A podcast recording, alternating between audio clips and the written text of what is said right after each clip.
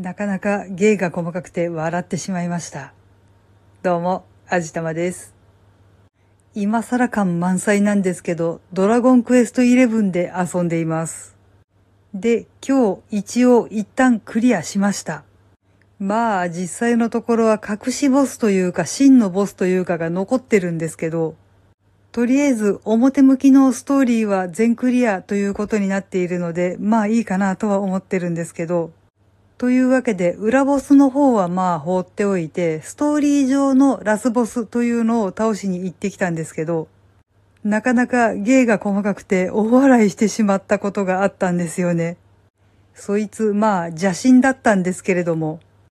本体と右腕、左腕っていう、一応3体っていう計算で襲いかかってきたわけなんですけど、その右腕と左腕がまあドラゴンボールでいう元気玉みたいなのを本体の頭の上に作り出してきたわけです。まあ、ターン経過でこっちに投げつけてきて大ダメージっていうパターンですよね。やばいなこれ多分何人か死んじゃうかもしれないよなと思いながら攻撃していたら、右腕と左腕を倒せてしまったわけですね。さて、そうなると頭上に作り出していた両腕で支えていた元気玉的なものがどうなるかっていうと、当然のことながら本体の頭の上に落下する羽目になりますね。そうなんですよ。その演出バッチリありました。いやーもう緊迫したラストバトルの真っ最中なわけですよ。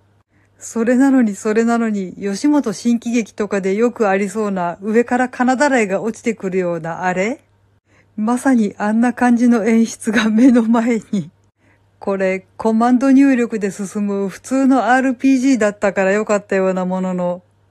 リアルタイムのバトルだったら本当にやばかったぐらい手を止めて大爆笑してしまいました。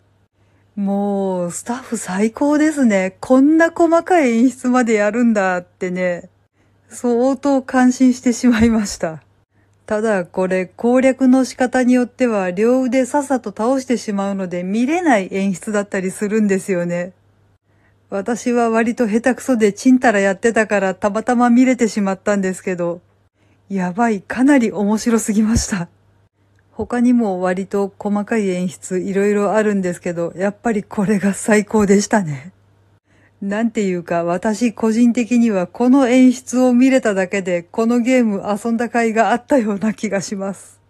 まあこれでストーリーの方は完結したわけなんですけど、まだまだやり込み要素がたくさんあるので、これからも頑張っていきたいと思っていますが、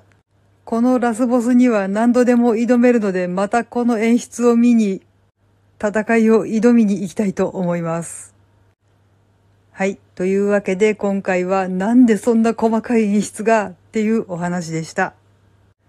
この番組は卵と人生の味付けに日々奮闘中の味玉のひねもす語りでお送りいたしました。それではまた次回お会いいたしましょう。バイバーイ。